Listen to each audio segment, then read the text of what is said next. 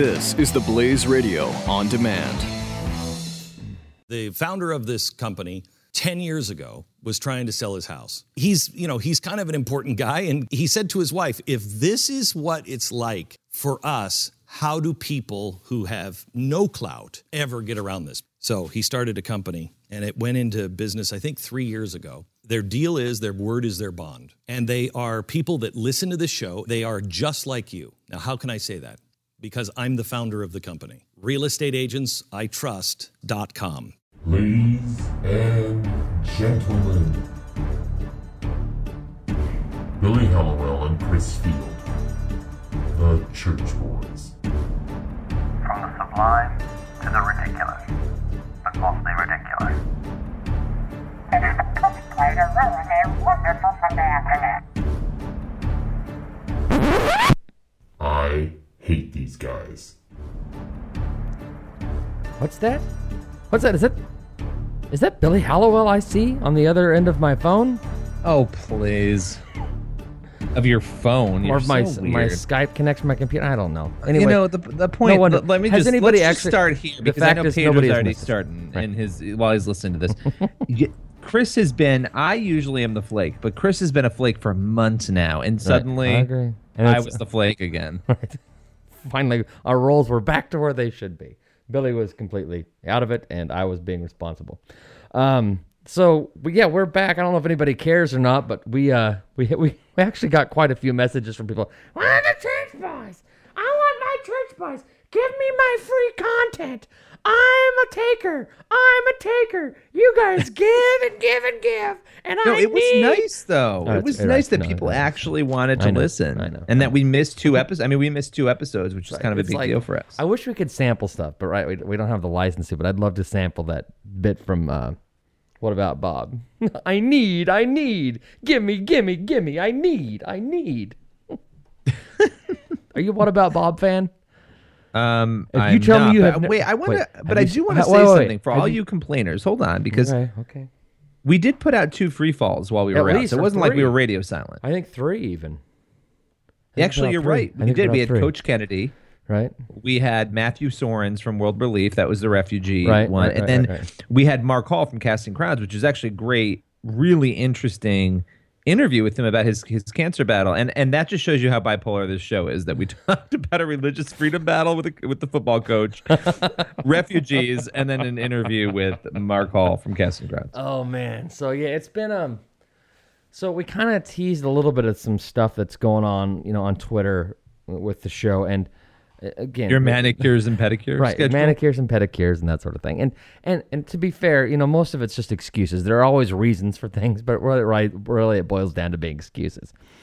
But there are things that we, that Billy and I have been working on and going through and proposing, and and some stuff we've been trying to get to happen with this show and some other ideas. Uh, we can't get into those details right now, but um, so there's we've had a very busy. Can we sch- wait? Wait, wait, wait. been- Can we tell them about your interpretive dance? No. that, that part of this no, plan no. that you're. But you can't tell them about. we You can on? tell them later about the transition surgery. Oh boy. So, but Billy and I have been noodling through some ideas and some projects, and uh, we can't get into everything. But it has been, uh, correct me if I'm wrong, Billy, a whirlwind, crazy, busy last six weeks. Would that be? It fair? has Would been that be Uh, fair? between. Yeah, it has been. between your travel and my travel and all sorts of other stuff, and not simply vacations, but like work related things and all sorts of, I'm a, I'm allegedly finishing up another book. or at least working on one, pretending. Speaking of books, we got to get that coloring book together. Pedro's going nuts. We do. We also need T-shirts. I, I'm gonna put this call out there again. Does anybody want a Church Boys T-shirt? I think that this is an important. You you are in charge of making them then, because I'm going to have nothing to do with that. Because I have watched other shows try to do T-shirts, and it just becomes this horrible expense that they have because they created T-shirts that they didn't sell and couldn't get rid of, and then have Oh, boxes of T-shirts in their attics. Well, you, I know, think the coloring book pictures should be what's on the T-shirt. You know what we could do is we could just give the logo away and people get a high res version of our logo, and then just people could iron those onto their T-shirts if they wanted to. That would That work. sounds awful. Okay, so yeah, so it's been a, la- a busy last couple of weeks. Now we don't we can't get into the business side of things, work stuff really. I mean, I love how professional we say our bu- our business side. Well, a work side. We do have very work side. nice professional things going on. though. Yes, and we do, and we have some friends that we're talking to about some other things, and uh, in fact, one celebrity friend of ours who wants to come on the show and talk to us and be a part of what we're doing. Um, Yes. Again, we can't can't say anything right now because it's not all ironed out. But anyway, good things are It's coming. not we believe. Madonna. I'll tell you, it's not Madonna. Right. We can tell you some of who it's not. Uh, but we are working on those things, and we want people to be excited about it because we're excited about the we're excited about the potential uh, of the projects that you and I have outlined. Is that fair? Yeah, I think Okay. so. All right. So we've we've given you our excuses, and, and again, some of the busyness has been travel and that sort of thing. So Billy, I, I you told me that I had to share uh, some details from my anniversary trip. That my Yeah, wife you were tra- you went on a little anniversary trip and had an interesting experience at a Barnes and Noble. Would you like okay, to share? So I'll I'll get to that. okay. But wait, wait, I do want to tell everybody. Chris doesn't tell me these things. I find out because his wife, much like when I fell asleep on the couch and looked like a sleeping creature, and my wife snapped a picture and texted it to Chris with one line that just said, You're welcome. Chris's wife reaches out to me and tells me things that happened to Chris. And so I learned this information from Chris's wife. Okay, so and it's really good that our wives really don't listen to the show very much, and even more importantly, they don't communicate with each other. My wife talks to you more than she talks to your wife, and I actually tweet your wife sometimes from time to time. But anyway, um, yeah, so we had a very interesting anniversary trip. Excuse me, it was our fifteenth anniversary. Yay That's for- like for us. is that's like a lot of years. yeah, I mean, it's that's, a really long time. I mean, like. Like, It's almost like- 20 years. like- That's crazy. Like prison sentence long, you know. You guys, you guys were married for a long time before you had kids, which I think is a good thing. Yeah, we were married what six years. Let's see, Izzy's nine, so yeah, six about six years before we had kids, which is which I think which I would recommend if you're if you're young enough. I think it's I I recommend it. I don't I, again. I'm not if you want to start having kids immediately, th- that's cool. But uh, you know, we we enjoyed those first six years of getting to know each other as a couple beyond just you know dating because I mean we unlike a lot of a lot of people. We saved ourselves for marriage. We didn't live together before we got married. I mean we were very um, we were just very Christian very Nancy and Ned Nazarene you know uh, before we got married. And so it was good for us to to enjoy life together as as a married couple living together for the first time and getting used to each other. And we just had a ton of fun. We did some fun traveling things uh, again. But uh, I would say, after saying that, I wouldn't trade my life with my kids for anything, right? My life with my kids is so much better than my life before kids. I, I love having kids. Okay, that said, you got to get away from time to time. So, for our, for our 15th anniversary, uh, the wife was thinking we should travel to like Switzerland or something. I'm like, how about we just go to Spokompton? which is the name we have around here for Spokane, Washington. And we just decided to do a weekend trip. Instead of doing something big, we'll do something big another time. So we went up to uh, Spokane, which is about two hours north of here, or two hours from here, I should say. And we went to Spokane, and and they've got some really nice hotels up there. We've got a few different Davenport hotels, and we stayed in one of those. And it was, it was a classy joint, you know, like pretzels on the table, all sorts of fancy like that, right? nothing, Stupid. nothing, crickets. Stupid. You're so dumb. So okay, so my wife, I told my wife she gets to choose where we're gonna eat, and so she made some reservations at some places, and she made a reservation at the steakhouse, and then said, "Oh, we could actually go somewhere else." And I'm like looking forward to steak, but I said, "Hey, listen, anniversary trip, I'll eat whatever you want to do." So the first night we go to PF Chang's, which is nothing special, but it's my wife's one of my wife's favorite restaurants, and we don't have any down here where we live. The closest one is in Spokane. And she would go to PF Chang's all the time when we lived in, in DC. I mean, that was her favorite place. And you, are you a PF Chang's person? I've only been once because I don't really know if we even have them in here Yeah. in New York. I I, mean, it's- haven't seen them. It's Chinese food, but kind of like in the loo- loosest sense of the term. I mean, Yeah, I went. I went in L.A. and it's- Actually, it's, just a big for me. It's a big bowl of okay. It's not bad, but there's nothing filling about it. I feel like I need to have a sandwich after I'm done. wow, that's shocking that you'd want a second meal. But we went there because it's a nice place, and we both like the place. She loves it. I like it, and it's just it's fine. And so we do that. And so the next day, she's made reservations for us at a place called, and I'm sure that you've heard of it. No, I've just blanked on the name of it. It has it's a fondue place. and what? Wait a minute. At what Oh, point were you accosted in a Barnes and Noble? Because Okay, that's it's, it's all coming. I care about. It's coming. You're gonna get to this, okay? And so, so we go to. uh Have you ever had fondue? It's a melting pot. Melting pot. You ever heard of the melting pot? I yes. It's a national chain. Okay, so but there's not a whole ton of them, but there's one in there's one in Spokane, and so she made reservations there. We canceled, mind you, canceled dinner at a really nice steakhouse where I could get a huge, huge like twenty ounce steak to go to this fondue place. She said, "You just don't have to worry about it. It's going to be a ton of food. It's going to be delicious. You're going to love it. Really, you're just." And when she's trying to sell me on it, I'm like, "Listen, you don't have to sell me on it. I'm happy to go wherever you want to go. You like this place. I'm sure it's delicious. Let's do this, right?" You Now, sound have- so have- compliant, way have- more compliant than I could ever imagine you being when it comes to food. I'm just trying to be nice, right? Have you been to a fondue place? No, we had a fondue set. No, I'm I'm not talking about if I'm like gone to a rest fondue restaurant.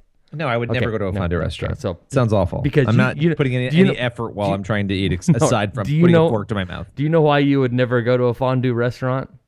Well, not big portions. Because you are way smarter than I am. That's why. I would never. I'm picturing a miniature marshmallow doused in caramel or okay, something. so here's what.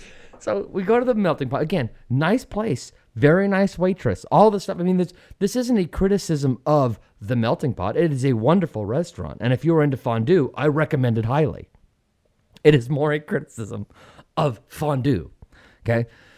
So this is what I'm paying for. Instead of a giant porterhouse steak, right, and a big old Coke or a big old tea and, and a you know pie afterwards, here's what here's what we're gonna do. We're gonna go to the fondue restaurant. And you're gonna be surprised how much food you actually get at a fondue restaurant. You just it doesn't sound like it's gonna be a whole lot of food, but it really is a big, big portions. I'm like, are you having with me right now? so we get there, right? And so you wait a while to get your food, and they put us in lovers lane because they found it was our anniversary. So it's like this private hallway with, lined with different rooms, just small kind of cozier rooms, and they actually have curtains on them so that you can draw them shut, so you kind of got your own space, you know, which is nice and romantical or whatever. So the waitress brings the food, and it's it's a well. At first, the menu is impossible to decipher. I mean, you have to have some sort of super decoder ring in order to figure out what the heck is on the menu, because you get this cheese and this cheese. You get to pick from these cheeses and these these uh, appetizers here, and then you get to pick your main meal, and you get to pick a dessert, right? So we get, she, she said, now if you order, and if you're each ordering the three course meal, you have to decide on the same cheese because there's only one pot. Like, then why do you have multiple things on the menu? Because that person and I, if, if there were three of us, God forbid, we would all have to eat the same thing, or we'd all have to dip in the same thing. So she brings us the the the cheese, which was, I swear to you, I could have just gone to the my freezer and pulled out the cheese that we bought, the shredded cheese you buy at Costco, and put it in a in a hot pot and melted it. I mean, that's what it was like for me, to me, right? Now, what does she? What do they bring? Mostly vegetables. So my appetizer is taking cauliflower, which is a vile weed, by the way. I and- like cauliflower. And, Continue. dipping it in melted cheap cheese. That's the opening appetizer, right? and so then I'm thinking, okay, so we, we finish this in no time, right? It takes forever to finally get our meal. And then it's like, you're not even, they don't even have to cook it in the restaurant, right? Because everything comes out to you raw raw vegetables, raw meats, all that stuff. You don't have to, there's nothing you have to prepare you just bring out the the pot and put it on the because they, they they warm it right there on the table in front of you right so they do all the cooking there in front of you they bring you your little your little cup of you know vegetables that they obviously pulled out of a bag from the refrigerator right and, and then they melt the cheese there in front of you and say okay now just wait a little while it's going to be hot around the edges be careful okay fine so we eat that it takes no time to eat that because for one you don't want to eat it you just leave it aside she Did your wife like it? Oh yeah, of course she did. So she comes back and she says, "Okay, so we had ordered our main meal." She said, "All right, we'll be right back. We'll bring you your main meal." Twenty-five minutes later, between the appetizer and the meal, she comes back with a pot of things. She says, "Now," she puts it on there and adds all the spices and says it's going to be a little while before it's hot. As soon as it's hot, then you take this. We'll bring your meat out and you'll just stab your meat and stick it in the thing and let it sit there for two minutes per piece of meat. Right? I kid you not. I ordered a five meat platter thing, right? Different kinds of meat. Three bites of each kind of meat. Three. You're just gonna be so surprised by the uh, by the portions. You're just you're not gonna leave hungry. It's very it's very very filling. I'm like, you gotta be kidding me. This is a snack. And So I I'm guessing to, you left and hungry. I and I have to cook it myself. What kind of a restaurant do you cook your own food? this sounds Pay awful. pay way too much money for food you have to cook on your own that you could have bought at Costco. It sounds awful. And again, that's not a criticism of, of melting pot. It's the style of food. no, It no, no. matter- You're just trying not to get sued. But, but it's the bottom it's line. the style of food, right? we it's just, had a, it's- a fondue set, and I did not ever use it It's because awful. of this. It is so terrible. The only the best part of the meal was the dessert because there was a dessert plate there, and, and it was a chocolate, and then um, uh, there's this different like there's marshmallows and different brownie things you could dip, and that was nice. That was tasty. But I'm I, Billy, we were supposed to go to a movie afterwards. Dinner. How long does dinner normally take for you if you go out to dinner? You go to out to a, a medium. Forty minutes once um, the food's a half an hour, not Right. Okay. Two and a half hours. I sat there. And your wife wasn't bothered by this at all. Well, we finally got to the point. I said, she's, she's texting on her phone or doing Facebook or something, probably talking to you. And I'm like, well, why don't you put your phone down? We can talk. He says, what are we going to talk about? I said, I don't know. The fact that we've been sitting here for two hours. anyway, so that was that was right. Anniversary dinner. It was a special dinner and expensive, which is fine. I don't mind paying for an expensive meal, but I just was. Oh, you mind? You mind a little? But it's you, fine. if you are if you are if you are someone, if your wife attempts to talk you Billy into going out for fondue, punch her right in the mouth. I will not allow it. What the punching or the fondue? The fondue. All right, so I've taken up enough time with the idiocy of the food. So tell me about Barnes and Noble. That's people for anybody who's still listening. And you're, you're not totally discuss anybody who we've offended on the fondue front. Just bear with Uh. No, us I because think- the next part of I the story it's, is I think it's probably time for a break. So no, no, you cannot break before you tell the story. okay. All right, so the wife decides we're going to go shopping, and we go to the. I don't know which mall did we go to. I Was this remember. after the fondue? This was on the third day, so this was on Sunday. So fondue was Saturday night. Sunday we're going shopping. We go to a, a bookstore. It was a Barnes and Noble. Pretty sure it was Barnes and Noble. Yeah, Barnes and Noble. It was Barnes and Noble, according to the message I got. Okay. So she's off at another store, and I said, I'm going to go to the bookstore. I'm tired of being in here. She said, okay. So I go to the bookstore, and I'm looking, I'm standing there at this table of books, just flipping through stuff. And I had picked up, my son's super into Star Wars, so I picked up some of these Star Wars, like a- Star Wars book and flipping through, like, oh, I think Colty might like this. And uh, this dude comes up across from me at the table, right? And so it's, it's the table in the middle of the story, and it's got all the books on it. And he's looking, at, he's, he just starts talking to me. He says, "Oh, are, are, you find any good books yet?" And I'm like, uh, "No, no." I, and as soon as soon as I start to speak to him, I look at him. I'm like, I start to get a vibe. I'm like, "Oh, you got to be, you have got to be kidding me! you have got to be kidding me! What about this right here? Put out that vibe, right?" So this dude starts talking to me. You find any good books? I said, no, I just got here. I just start looking. And that's when I look up and I go, oh, shoot. And I'm looking at Star Wars book, and I had a Star Wars. I happen to have a Star Wars T-shirt on too, or something. He goes, "Oh, you into Star Wars?" I said, "Yeah, it's, it's." I, I he said, "Did you see the the latest Star Wars movie, the last one that came out last year?" I said, "Yeah, I did." He said, oh, "I haven't seen it yet." And I, then he's like, "What? Well, what was good about it?" You know? And he says, "I mean, eh, just hitting on me over, and and then not just like in a friendly." Are you into Star Wars too? Kind of thing. It's like he's not into Star Wars. He's trying to find something that we hit, that he can pretend to have a common interest with me in, and he's just like lurking, and it's driving me crazy. And finally, I just said, "I."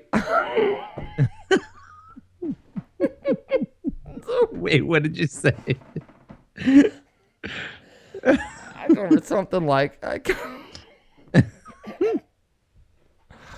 so we're just sitting there, and finally, I'm just, I'm like, I gotta get out of this because this conversation has gone on for five or six minutes. Like, Wow, this, so this is not like a 10 second thing. No, it is not. I'm just trying. How do I find a way to get out of this? And I'm like holding up my ring. I'm just like like start playing with my wedding ring, hoping that he's going to see that. But of course, th- th- this day and age doesn't freaking matter anyway. So I uh finally he asked me a question and I answer it and I go, "Yeah, this has been really nice, but um, I just got to go." And he goes, "Go where?" And I go, "I got." he goes, "Go where?" And I go, "Anywhere else." You did not say that. what did he say? Nothing. I just walked away. So my You- wife. honestly, you are one of those people. You put them in. You put you. You're like a. You're like one of those things you plug in in college that boils hot water, and it's like it takes forever to boil. But then once something goes wrong, it boils over, and that is boiling over anywhere but here. Oh, There some- is no grace when it I comes said- to I your think I said- exits. I I said, I just, I said- think I just said something like somewhere. Anyway. oh, and so my wife uh, still isn't in the store yet, and I'm like wandering around thinking, please walk into the store. so I go to another section. I just kind of keep an eye on the door, and there she walks in. Like I said, you're not gonna believe this. So I told her, I swear to you, I swear to you, within 30 seconds of my telling her, she had texted you and told you. Oh, I, I think It she was- was texting while you were telling her. It was it was less than a minute. I, I swear. I was like, and my and I said to my wife, "Oh my gosh, Andrew, you got to hear this story." So, it was like telephone. so the nice thing was, my wife just laughed and laughed. So I looked at her and I said, "What are you laughing at? I still got it, baby." he wasn't. Well, you know it's funny? He wasn't a bad-looking man. you are the one person that it's like you want that to happen to because you're going to handle it the most awkward out of anybody. like I'm going to go I need to go anywhere but here right now. And then just flee. As opposed to being like, oh, you know, I would pretend that my phone was ringing or something and like have a fake conversation or something. I just walked away. I just said that and walked away. yeah, that's my life. That's uh. So, do we need? A, should we take a break and we'll come back and talk? Oh, you were going to talk about your family thing this weekend. Well, not like family thing, but like. Oh, I know what it was. Okay, this is the best time of year, right? Oh, yes, I love. I, well, you pumpkins are coming. Pumpkins And- have been here will say- since well, let me- July. There's, it is getting just like the idiocy of Christmas decorations showing up in stores. By the way, Hobby Lobby's got whole walls full of Christmas decorations in mid-August. Totally inappropriate. This, there's pumpkin spice coming stuff stuff coming out in like mid-July. It's ridiculous. Yeah, I mean Dunkin's already selling the pods, which are I think Dunkin'. I think those pods, excuse me, that taste like pumpkin are disgusting. leftover from last year. Oh, they're they're gross. But I mean, I, I do like pumpkin stuff. I, I like I like the Starbucks pumpkin latte. I think it's good. I won't overdo it. I have a couple of them a season. I don't. I'm not going to go crazy for pumpkin. I'm not like that. But pumpkin can be good if it's done. If it's not overdone and it's not too processed. Or if it's in the form of a pie. Mm-hmm. That's I mean that's the best pumpkin. I in the form of basically a pie. only like the the Starbucks one. I don't like the Dunkin' one. right. Um, and I only like pumpkin pie. I'm not in. Um, I had actually pumpkin flavored pretzels last year, which Oh, was really good. gross! Gross. That No, it was disgusting. good. It was No, good. It was no, super good. Disgusting. Um, but other than that, I'm not really into into it. Yeah. You know, I think it's too much. But I do love this time of year oh, from it's the best. September 1st on. no, see, I go like mid August because my, well, my fall starts a little earlier than most people's fall, right? With football, but excuse me. Well, the Yes, temperature has to- to, change to though December. for me. Yeah. That's the thing. And in New York, it doesn't really change until Yeah. September. And even then, like even now, it's right. Right now, it's 84 degrees Right. still. yeah, It's we hot. and we've had in the last couple of weeks we've had 90 degree 90 95 degree weather. But at nighttime it cools down to like 50 degrees. 45 yeah, see, 50 it's gotten down to really nice. 60 here. So that just started Right. at night, which is good. That means we're inching there. But, you know, I'm all, I'm not like into let's do a fire pit during the summer. I want to do it in the fall. Everything Yes, is fall for me. I I love the fall. Yep. We live in a townhouse, which we like love our community. So during Halloween, it's just a great place for the kids to be, you know, trick or treating. Yep. It's just, everything about and i know for those of you listening who don't celebrate halloween don't worry we're going to get back into that again like we did last year i think it's a great debate we need to have the debate um because i listen i have relatives who don't celebrate halloween and i never hear the end of it about how awful it is that we allow our kids to celebrate it as christians um but i mean look there are some christians who don't celebrate christmas apparently too I so know, I know, I know. anyway it's it's crazy But, this I time of year this time of year is the best time of year though. Absolutely. 100%. Hands down and then but then january hits and it's January's Uh, january yourself. february is total depression I just, I, it's- I, I, I swear the the statistic statistics for suicide certainly suicide rates have to be like ten times higher in January and February. There's an actual thing like that psychologists will. It, it's uh, the blue blue something or I forget the name of it, but there's a name for what happens in January. Oh, it's yeah. the holiday letdown. That's like a legitimate depression for people. It's a legitimate thing, and I get it every year. And you come out, I come out of it, but it's rough. I, I just Yeah. don't. I hate. I'm- There's nothing I- to look forward to. I'm to. not in a depression, but I am in a little bit of a funk in January. Oh, I'm in a depression right? in January. Of course you are. But um, but but for me, like fall starts. Like I start thinking about fo- well, I think about football all year round, but I, I coach football and I love it. And football practices started a week or so ago. But you know, early August we really start ramping up. The coaches do talking about you know strategy and what we're going to do for the next year and players who are coming in. And I start talking to my wife. You know, football season's coming. It's almost fall. She, and my wife's like, Do not, do not fast forward my summer. Let's enjoy the summer. It's like fall's coming. It's the best time of year. I mean, like we you know, in my house, there's like a clear line when summer ends because my wife's a teacher, so Right. she has to go back to school. Right. And and so when that happens, which actually happens next week, Yeah. um, where she'll be back some days setting up, it's a clear end to the summer, and our life goes nuts. That that Yep. the only Yep. downside of fall is that our lives go from the tranquil, calm summer of the kids sleeping in and my wife sleeping in to total chaos Oh. for like nine more nine or ten our months. our But- summers are our summers are more chaotic than our than our than the rest of the year because we travel and the kids are out of school and so they're home with mommy and it's nuts. But you got a weird schedule too, though. we do. We got like, a tough three in the schedule, but. I, what I hate about that, what I hate about like the holidays and stuff is that you know I feel like it would not kill businesses and companies and the government and some government institutions do, but to give the Wednesday before or do like a half day on the Wednesday before Thanksgiving. It is so hard. We always talk about wanting to travel. It's so hard. You're working a full day. By the time you get out, Yep. it's really tough to travel for Thanksgiving. You've got to travel into the night with kids, or you've got to leave early on Thanksgiving morning to get anywhere. Yeah. Yep. It's tough. Yeah, it's it's crazy. So anyway, loving. I love football season. I love fall. I love, and I think I told you. I one of the, there are a couple things, a couple other things that I love about fall that maybe you don't think of, but then when you think about it, you're like, oh, I do love that. I love soup and stew, and I love you know your hard crunchy bread that you dip in soup and sandwiches. You know, I love that stuff, and I love the wardrobe of fall where you can wear jeans and flip flops and a t-shirt, maybe a sweatshirt if you want to. Oh, it's just the best. Fall is love it. absolutely where it is, all the way to Christmas. Now, All right. Wait a minute. yeah, We should take a break. okay. Let me find my. You you've switched things up on me here. All right, we'll come back and what are we gonna what are we gonna hit? Did you want to talk about the Christmas thing? Because we were gonna talk about holidays and Christmas. We don't have to. We can do Yeah, let's talk about Christmas. because. Well, hey, it's only four months away. It's August. Let's do it. Let's talk about okay, it. Okay, we'll be right back. Oh, that was quiet. Stop it. Stop. Hey, we're gonna go ahead and do that again because we are professional. I'm gonna turn the uh, iPad up just a hair. We are back and we are uh, Idiot. we are idiots. That's true. The church boys. I am a big fan of disruptive ideas, and this year Casper Mattresses is on the top of my list. Hi, it's Glenn Beck, and I love sleeping on my Casper mattress. Casper is an obsessively engineered mattress at an unbelievably fair price. It combines springy latex and supportive memory foams to create an award winning sleep service with just the right sink and just the right bounce. And better yet, it breathes so you don't wake up drenched in sweat.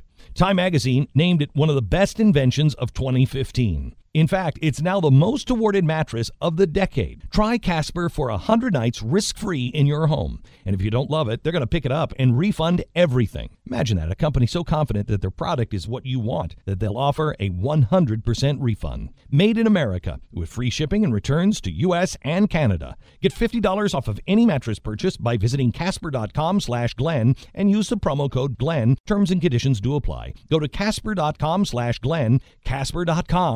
Glenn, casper.com slash Glenn. Back to the god church boys. so Billy's got me going here. so this is kind of our welcome back family update show, I guess. I don't know exactly. Yeah, so what if you're we're talking- bored, oh well. You're Suck bored. up. The next episode will be back to normal. But tough I'm tatas because we're having a blast. Well, let's let's get into the real contentious subject matter though. The thing Which would be that your family? divides families. And my wife is home today, and I'm in my downstairs office slash studio, and I'm sure she's gonna hear this and start like burning up with anger.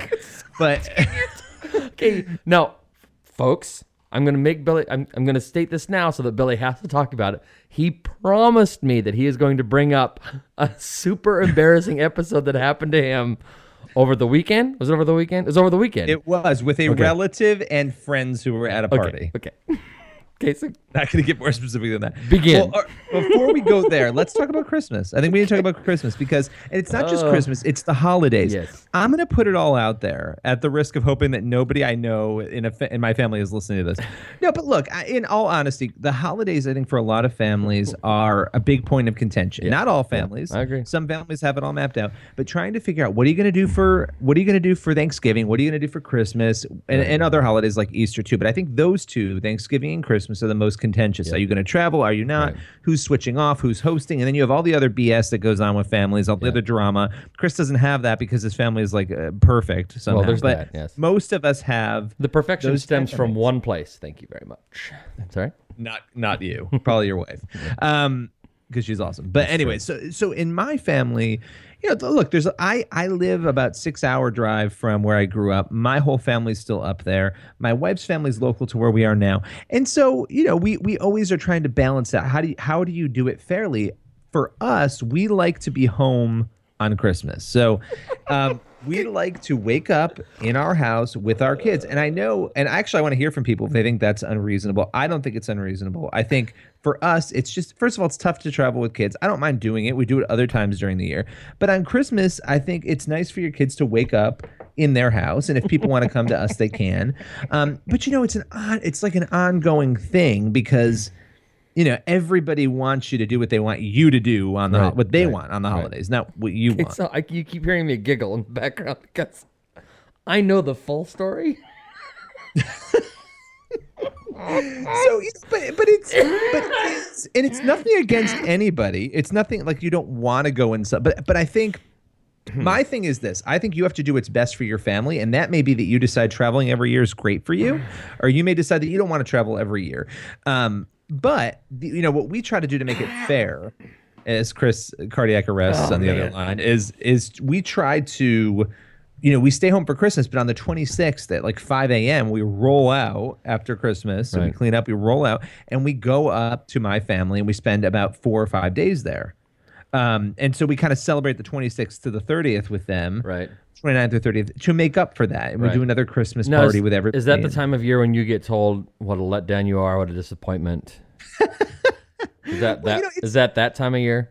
they want my you know my family would love nothing more for us to be there for a christmas whereas i sort of say well we're coming the 26th it's chaotic enough and let's face it when i'm my parents are young and so my family is relatively like you know well let me just scare you chris my parents are like 16 years older than you so you know They're only in their they're in their mid fifties, upper fifties. Yes, my mom's 54. So yeah, they're young, and and so the rest of the family is young. So there's a lot of people to see. Is your mom And it would- hot? that's the grossest thing anybody's ever asked me before. Um, anyway, the it is it is um a tough you know situation, but but you know they've been good about it, and my parents always come for Christmas and spend time with us. They've been pretty good about that. But like if they choose not to one year, that's okay. You know, we, it's okay. We don't all have to be together on Christmas Day. Jesus wasn't even born on Christmas Day. Oh, but I'm pretty sure he was. Might not have been December 25th, but I'm pretty sure that Jesus well, was born on Christmas on, Day. on- of course, on Christmas Day, but on December 25th Okay. was very likely not born. Oh, So do you it's okay you- and you know this how you were there. Uh, I was one of the goats. Yeah. Um, which reminds me, there's a, a movie coming out, an animated About story goats? about the animals at Christmas. Oh, really? Sounds riveting. Ugh, well, anyway, so the bottom line is, I, I would love to know what other people's experiences with the holidays are because I I do think it's and here's what makes me laugh about it. Every year, I'm of the mind of because this is kind of a point of contention. Why don't we wait until like November 1st to talk about it? Right. because there's no point talking about it sooner. but everybody's intent on talking about it in July or August. So you start talking about it in the summer. And so, of course, we had a birthday party for my four year old and my one year old mm. this past weekend, and we're already talking about Christmas. And I'm like, why? For the love of Pete's sake, why are we talking about Christmas Because right what now? else are we gonna harp on the fact that you're a lousy son? If we So- don't plan this ahead of time, how are we gonna get it taken care of? It's just it makes me crazy but but I again, I think you have to decide what's right for your family. Now, Chris, you guys travel. Sometimes. We do every other. Like my wife's family is about is down in the Boise area, and so every other year we we travel to wherever her family is. And now, like last year, it was we went to uh, Alabama, Georgia, Alabama. She has a baby sister in Alabama with her husband. So after last year with the fustercluck that that was just simply because it was a long flight and we got three littles. We're like, you know what? you guys maybe are we should- crazy. maybe we just need to have Christmas at home every year. That's but that's our mm, thing. Right. What, here's here's the other thing. If thing. you want to see us, come see us. I I work up until the twenty, even Yeah, yeah, teaching yeah, because I yeah. teach some classes. Yep. I so my my semester this year ends December twenty third. Right. Um, my wife teaches until the twenty third. You know, so on top of that, you know, we're all we're like working too, and it's just like you know, we're it's not it's way too much to do it. It's way too much. It's okay to do it the twenty sixth, but there's so much to prepare. And the other factor. You know, we have other family members who need help here Yeah. with the holidays, Yeah. right? Too. So leaving is not always. It's just easier to stay and then go the 26th. I feel like that's a good mm-hmm. middle ground, and I think a lot of people in my family are fine with that. You know, but Yeah. but again. I, I, there's something about people wanting their family there on Christmas morning. It's like, Yeah, no, we want you there on Christmas morning. Right, I'm but like, it's no, I want to be home. Right, but that's the, but their their feeling is the same feeling you have. It's like I want to be home with my family on Christmas morning, and that's and that's the same feeling they have, right? But Totally. I mean, the thing, the thing, that- the thing where we we would we, we would still consider traveling for for JC's family, for my wife's family, you know, next year, because this year will be a home Christmas. But um, like my neither of my sisters are married, so that's like they don't have to bring siblings over from Seattle at all. I mean, uh, children over from Seattle at all so it's they just naturally come here. My folks live just down the street and that sort of thing. So when it's here, it's not a problem. When we have to go, have to when we go to JC's, my wife's uh, family's side for Christmas, we have a really good time. And and you know something that really that I have to continue to remind myself of is one of my brother-in-laws uh, last year just kind of got misty eyed and just talked about. He says how cool it is that he said that everybody made the effort to be here because there was a storm that was going to keep that was keeping people from landing, and we had people changing flights and everything. And just he was so impressed. He said, you know, my my family doesn't do this, and it was he was impressed that you know this family chose did everything they could to still be together at Christmas, and that really meant something to him. And I and it, that it should mean something to him because it is very significant.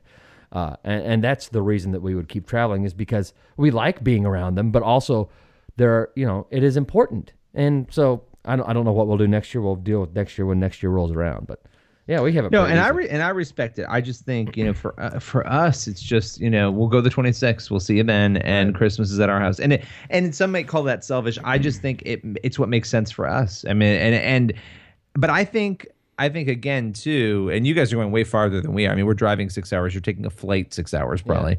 Um, I just that is our policy. That's what we're sticking with. And you know, I feel like because I was mentioning the age of my parents and how big the family is, there's a million people to see. There's no way to even see everybody on Christmas, right? right. So it's almost better to have the four or five days after to be able to see everyone Yeah. that we want to see because not everybody goes to one place in my family, which is a whole other factor. So you know, it's chaos. And my, But- my mom has my so my aunt, my aunts and uncles and all. I mean, we have a big extended family. My wife, my mother's siblings and their families, and my grandparents are still around. And so we and we do a big thing in the days after Christmas, all the way through New Year's. We do a big family thing at New Year's, and you know, watch football and get together and eat. And we have you know we have a worship time like on December thirtieth or something. Kind of just have like a family church time together and and get together. I mean, it's really nice, and we love it. And so you know, I'm very thankful for it. do you guys do now? uh, Do you guys do Santa Claus? yeah, we do. Do you? Is that Not everyone loves that in our family. not, not we do it. everybody's a big fan of Santa Claus around your your parts. Well, there's this belief that Santa Claus is going to ru- like if you teach your kids that Santa exists, that Right. you're going to ruin their faith in Jesus. Which I, I do not think that that is necessarily the case, but um, there you go. So I understand. I understand the opposition to Santa. What I don't understand is the obsessive opposition to Santa to the point of it's. I don't. I think it is fun for kids. It's part of growing up. I mean, it's almost like a lot of kids think that. Who are you calling? It's weird.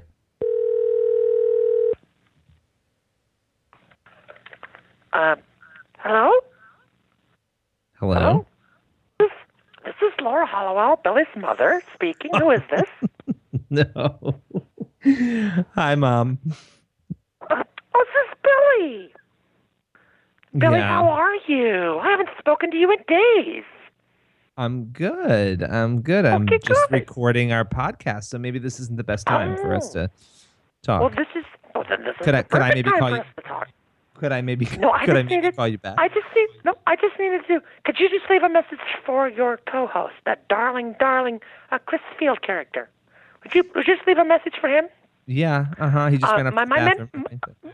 My my message my message for Chris is, um, would you please teach Billy uh, to be such a good, loving son as you obviously are. Uh, Billy is such a disappointment to to me and to his father. Mom, I'm Um, on the line. I'm really, I'm, I'm really concerned. Um. I'm really concerned about Billy's drinking problem. Um, Drinking problem. We were really hoping that they would come to see us for for Christmas time because we were going to have a big family intervention. So if you could do something to to convince Billy to please please come Mom, spend I time with us still at Christmas. hear you. This is Billy? Is that Mom, Billy? yeah, Mom, you weren't leaving a message on a voicemail. I could actually hear you. Oh, was it Billy? I love you so much, and I'm just so proud of What you. The man problem? that you've become. You're you're such a good son, and you're a good Um, father. What drinking problem So- are you talking about, Mom? You're out of control. I, I'm really I'm really not sure what you're talking about, Billy. I just Billy, heard you leaving the message. Now, Billy, you're just hearing things. Obviously, uh, you know what it is. You're hearing demonic voices on the telephone. Oh my So give your love, give your love to your, give my love to your lovely wife Andrea, for me and your and your wonderful, well-behaved, darling children. I just love you so much, Billy. I'll see you at Ma- Christmas. wait, Bye Mom, bye. I'm not coming for Christmas. oh my god. That was that was weird. Uh, yeah, it She's- I- was I- more she- than weird. She doesn't normally she doesn't normally call into the show. really? Well, I hate you. Why do I get stuck? I can't wait for the day that the real Laura Hallowell listens into this show and hears us play like m- making these skits up. Did she Did she answer the phone? This is Laura Hallowell, Billy's mother speaking. I hate you. I don't even know what came over me to do that, but I mean, Well- I don't know what came over her to call. I mean, she didn't even know. It was amazing that she was like on point with what we had been talking about. So that was that was fun. Yeah, so amazing. What a what a. She's a very intuitive and special woman. We, we have an interview to play before we get out of here. Okay, so let's uh let's why don't you introduce the video? Video, jeez. Introduce the interview. We'll take a break. We'll come back and we'll close. Does that work? Yeah, that sounds good. This is Um, this has been the family update show. So what are we going to play for our interview? Which, Which we've got a couple we just recorded. So what what do we got here? Um, so this is this is Shauna Norquist, who um, Niequist, sorry, who is a Christian author. She's the son, the, the, son. Oh my of- gosh, the daughter. I know. I'm losing it. Hello, this is Shadow. Stop. the daughter of Bill. this is what happens when you don't sleep and you're sleep deprived. This is the daughter of Bill Hybels, um, who has a new book out. She talks about um, her book. She talks about basically, and it's sort of funny because I'm going to be honest with you. At first, I thought this is going to be a really boring topic, Right. if I'm being fully honest. Um, and I know she's not boring. She's super interesting. She has a big following. But as we talked with her, there were some interesting elements, a lot of interesting elements of, of how we deal with our lives and how busy we are and how unhappy we can become as Christians, even by especially people like like us who have a lot of things going on. Um, you know you can become really unhappy and and what's the point if you're unhappy even if you're working in ministry right like she does what what's if you're unhappy that's just Right. ridiculous All right, and let me let me see before we play this interview that I should apologize to the listener and to Shauna because I speak very little. I mean, maybe that's a good thing, but I sound extremely disengaged. But because as soon as we started this interview, I hit record, I get like sixty email messages that I have to answer from from coworkers at the place, and I'm going, "Are you kidding me? Why couldn't you have asked me this question uh, t- um, two minutes ago?" Or, well, or in ten you minutes. tell them i'm going to record now I'm going to be like recording. okay chris no problem leave, leave me alone. And then inevitably, and every time I'll be off recording or I'm doing an interview, it uh, my increase the, the increase of my uh, Slack and instant message and email traffic it goes up tenfold every time. It's like they do it on purpose. Anyway, so if I sound disengaged, it's not because I wasn't interested in Shauna or what she had to say, uh, but because my coworkers are nagging me, which is fine. It's my job. But all right just shut up and play the okay, interview here we go.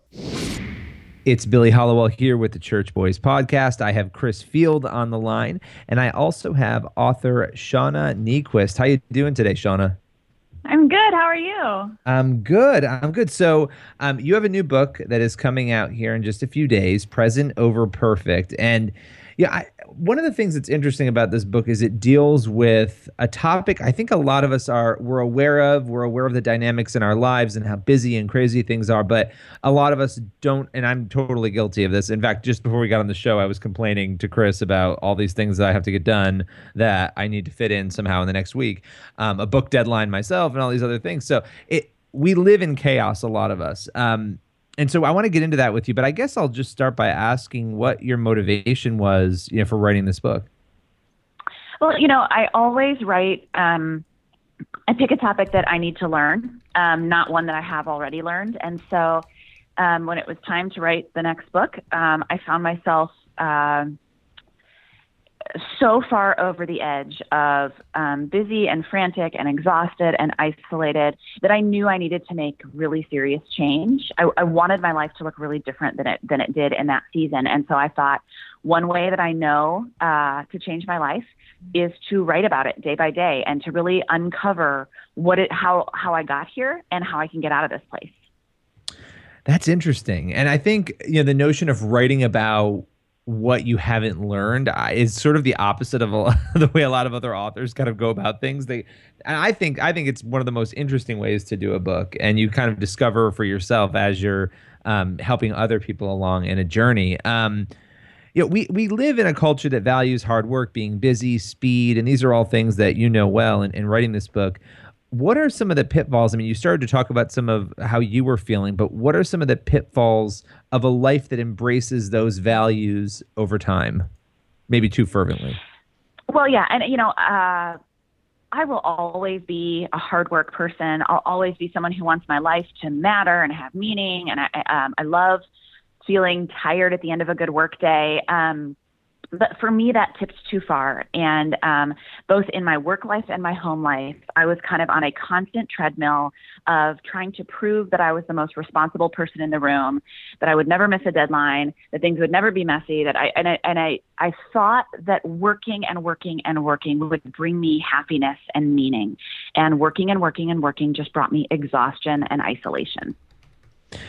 Yeah, and it seems like a lot of people are are in that you know mode. I mean, I think, and I think it's gotten. I feel like it's gotten worse, and it could be just because I'm getting older and because I'm taking on more. I feel that I feel some of those things too. Um, you know, you you talk generally about this time frame in this season in your life where you're kind of feeling this way. Was there a specific breaking point for you, where you know a specific event or moment where you just realized, okay, this has to change? Yeah, you know, um, like anything, there were, I'm sure, a million kind of warning signs and reminders along the way. But if you're living in such a way that you're living you, that you're going too fast, you miss all those kind of subtle signs. But I did have a moment. Um, I was speaking at a retreat in Dallas, and I had been in Dallas already three times that month, which it's a good city, but you shouldn't go there three times in a month um, for really any reason. Um, and I just, I was aware, I, I was afraid that the best parts of me were being sacrificed kind of on the altar of my busy, heavy, productive to-do list. And and so I was in between um, sessions at a retreat, and I went back up to my hotel room, and I just laid on the bed, shoes on, coat on. I just looked up at the ceiling, and I said, if anybody else thinks this looks fun, if anybody else wants to try living this life I've created for myself, they are more than welcome to it. But I'm done, and I'm going to do anything I have to do to find a new way of living. Wow. And and what were what were your first steps? Like were you already working on um, Present Over Perfect at that point? And what were sort of your first steps then to do that? You know, the first steps for me, um, and I would encourage anybody who kind of really, I, I mean, this sounds hyperbolic when I say it, but I don't think it actually is. I don't think I've done ever, anything of meaning in my life by myself. I think every meaningful thing I've done, I've done it in the context of community. And so that's the way I, I went through this change. The as soon as I got home from that trip, I had a conversation with my husband and I said, Hey, I, I don't totally know what this path is going to look like, but I had a kind of a moment today where I'm leaving behind this way of living. And it, again, it'll take a long time to figure this out, and I probably won't do it very well. But I, I need to let you know that that I'm going to find a new way to do this. And then my my dad is one of my closest friends, and he came over that night and I told him he's he's a pastor and somebody I really respect and I think someone I tried to emulate for a long time. Um, but he he can uh, he's a higher capacity person than I am. He can push harder than I can for longer than I can. And so I said to him, "Hey, listen, I think I've spent a lot of effort and energy trying to keep up your pace, and I'm drowning. And I at this point, I'm even okay if I disappoint you, but I need a new way to live. And I was pretty scared in that moment. And he put his hands on my shoulders and his eyes filled with tears. And he said, Thank God, I have been so worried about you. And I'm afraid we're going to lose the best parts of you if you keep trying to keep up with somebody. You, you're never, you know, like we're just different people. And so my first conversations were with my dad and, and my husband. And then the next two were with my small group and with my mentor. And I kind of invited all those people in to say, I don't know exactly where we're going, but we're going somewhere different. And I want your help and I want your accountability and I want your challenge. And I want you to remind me when I forget. And they really have done that. They've been kind of the training wheels I've needed along this journey. And you know, it's interesting because I know what goes into book promotion as anybody who interviews people or, or, who has worked on book projects or observed them knows.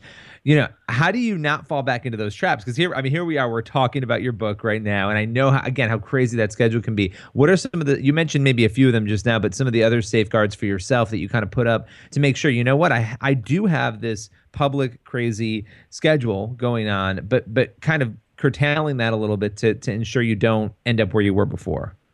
Yeah, and, and a, a lot of it is um, hard choices that you make before the process even starts. So when I talked with my team about what it was going to be like to release this book, I said we're doing it a really different way. And um, around the table, we sat around a table, and I said we're we're not going to release a book about connection and grace and rest um, and compromise those qualities in our own lives. We're just not going to do it. So um, I'm traveling a quarter of what I have on other books. I'm sitting here completely in my pajamas right now.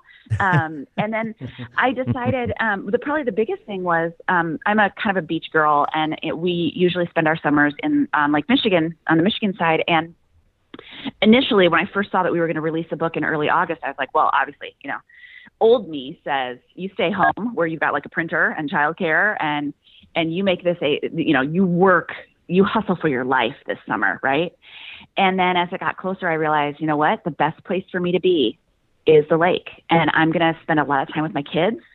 I'm going to spend a lot of time on the porch. I'm going to spend a lot of time at the farmers market.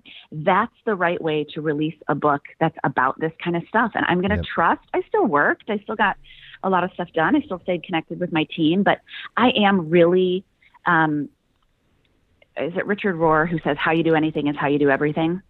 And I, I'm really committed, even in this book launch, that you know I'm not willing to take a time out and say like, okay, I'm just going to do crazy for like six weeks, okay? Like we're just gonna just gonna go back to my old way, and then I'll I'll do that like cool present over perfect thing after the book is launched.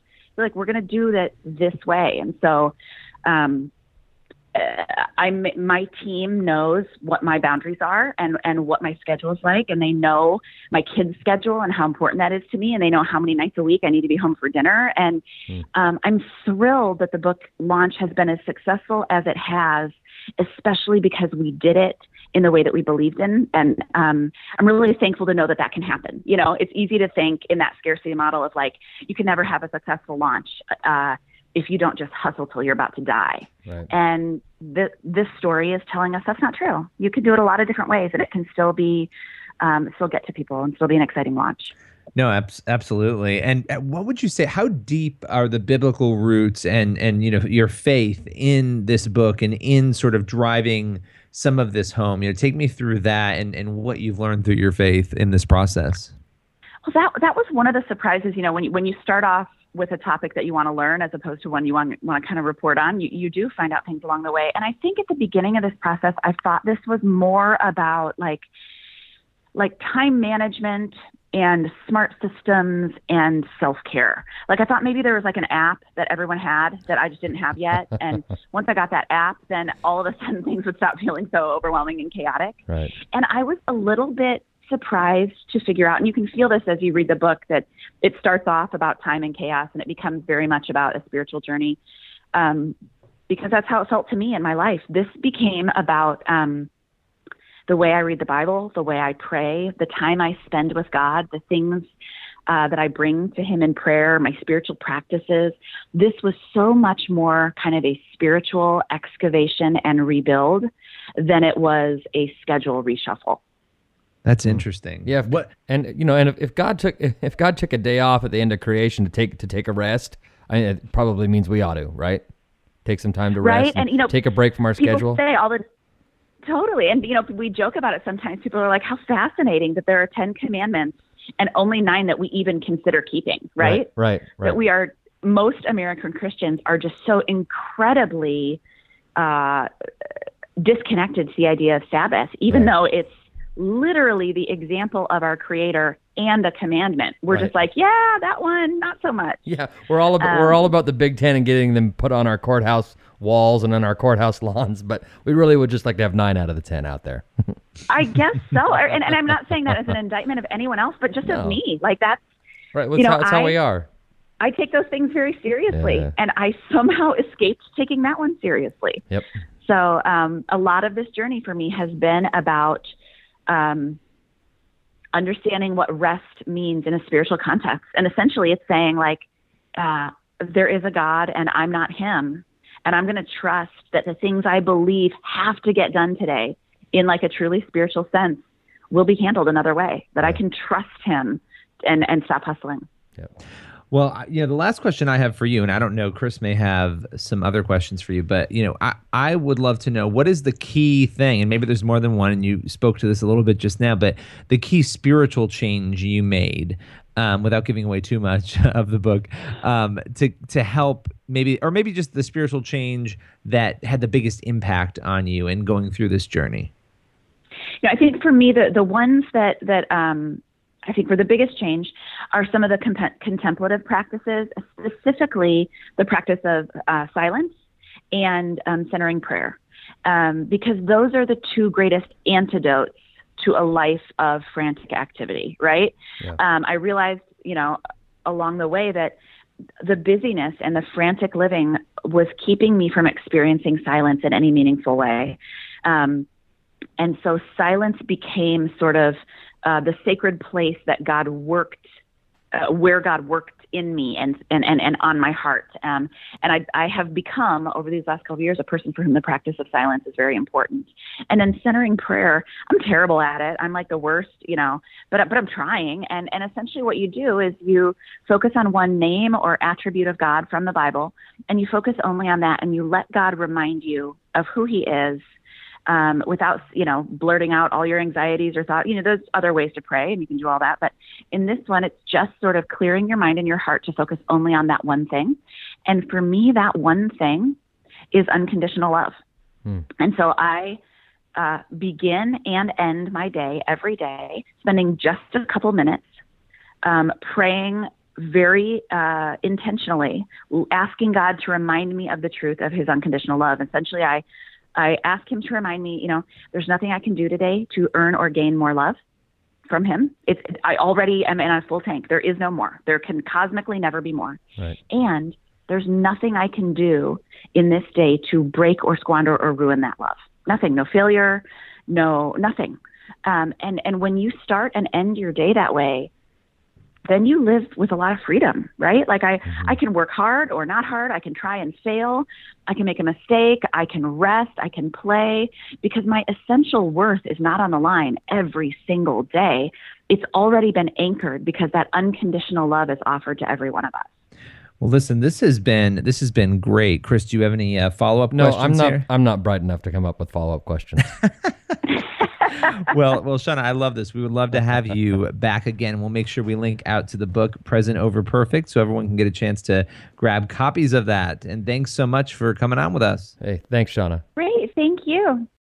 The Church Boys. The Church Boys. Man, I hate those guys. All right, we got to get out of here in just a few minutes, and it's been pretty much the uh, the update. Here's what, here's what's been happening in our lives episode, which entertains us, but not, might not entertain you. But frankly, we don't really care because we're not being paid to do this. so, um, Billy, forgot about how wonderful this was.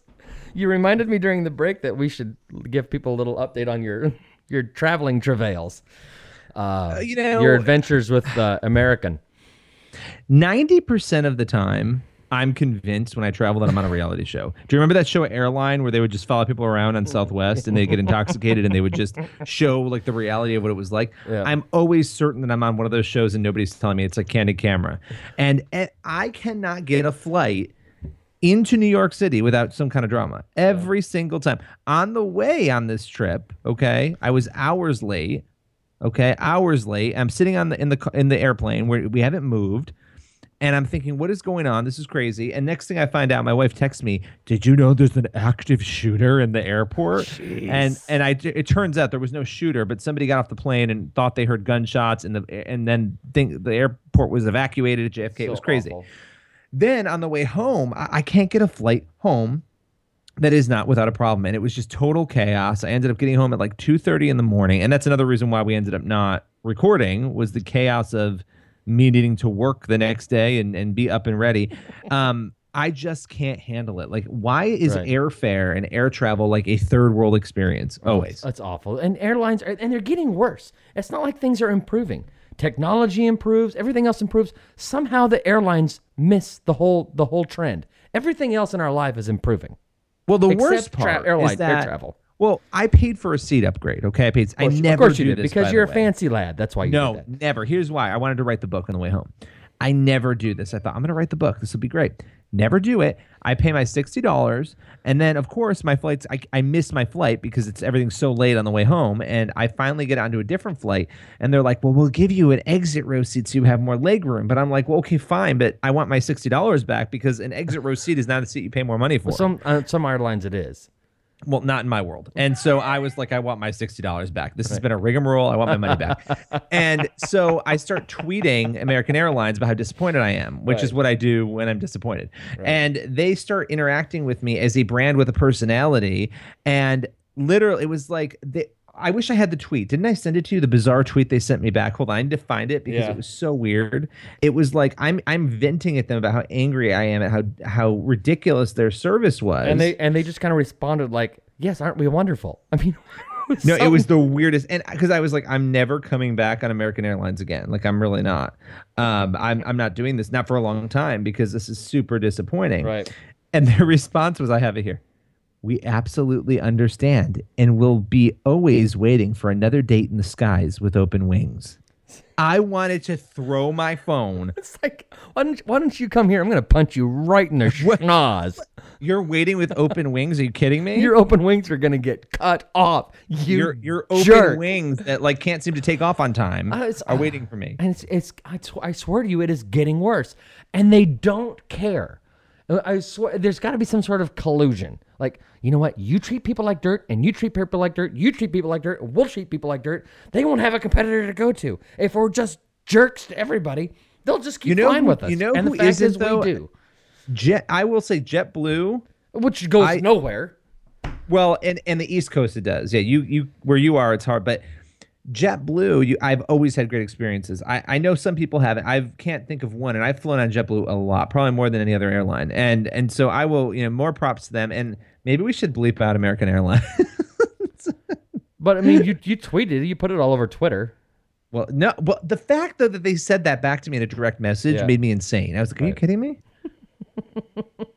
Is this for real? All right, end this show. I'm done. But oh wait, but the bonus. You want to tell them about the bonus? I don't know what was the bonus, or what are you committing Are me you- to? Wait, wait, wait. What are you committing me to? I was in the middle of texting, a, uh, tweeting a picture of you mid yammer. There are t- stupid. There are two episodes coming this week. This was just the first one. What? This is ridiculous. What kind of nonsense are you spouting, Mr. Hallowell? That's it. So prepare for another episode this weekend that actually has real content you care about. We're gonna, we're gonna give him something besides the family update show. Yeah. Well, yeah, we're gonna give them Why don't real you? content. Why, why don't we talk to Andrew? see this if we- picture's terrifying. Let's see if we can get Andrea on the show. Maybe we can get maybe we can get Laura to call back too. You're awful. Andrea will totally come on. Wouldn't that be great? Is she upstairs? Uh, she is. All right. The Church Boys.